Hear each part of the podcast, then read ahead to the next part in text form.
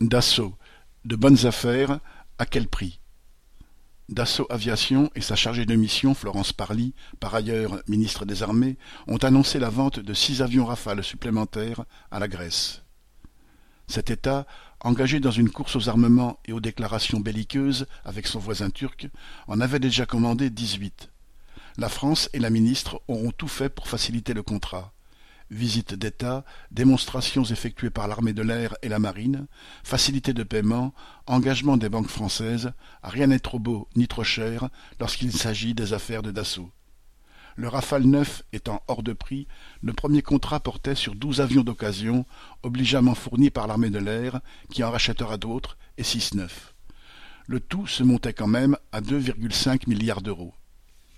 Ce premier marché, conclu par un pays qui n'a surmonté la faillite qu'en pressurant la population et détruisant les services publics, était déjà scandaleux.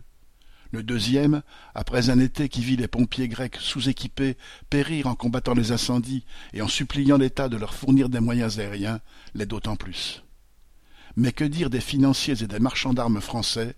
Comment qualifier l'État qui les défend et organise leurs affaires? Non content de contribuer à ruiner les travailleurs grecs, ils poussent de fait à la guerre en commercialisant leurs machines à tuer, avions, missiles et bientôt frégates. Paul Gallois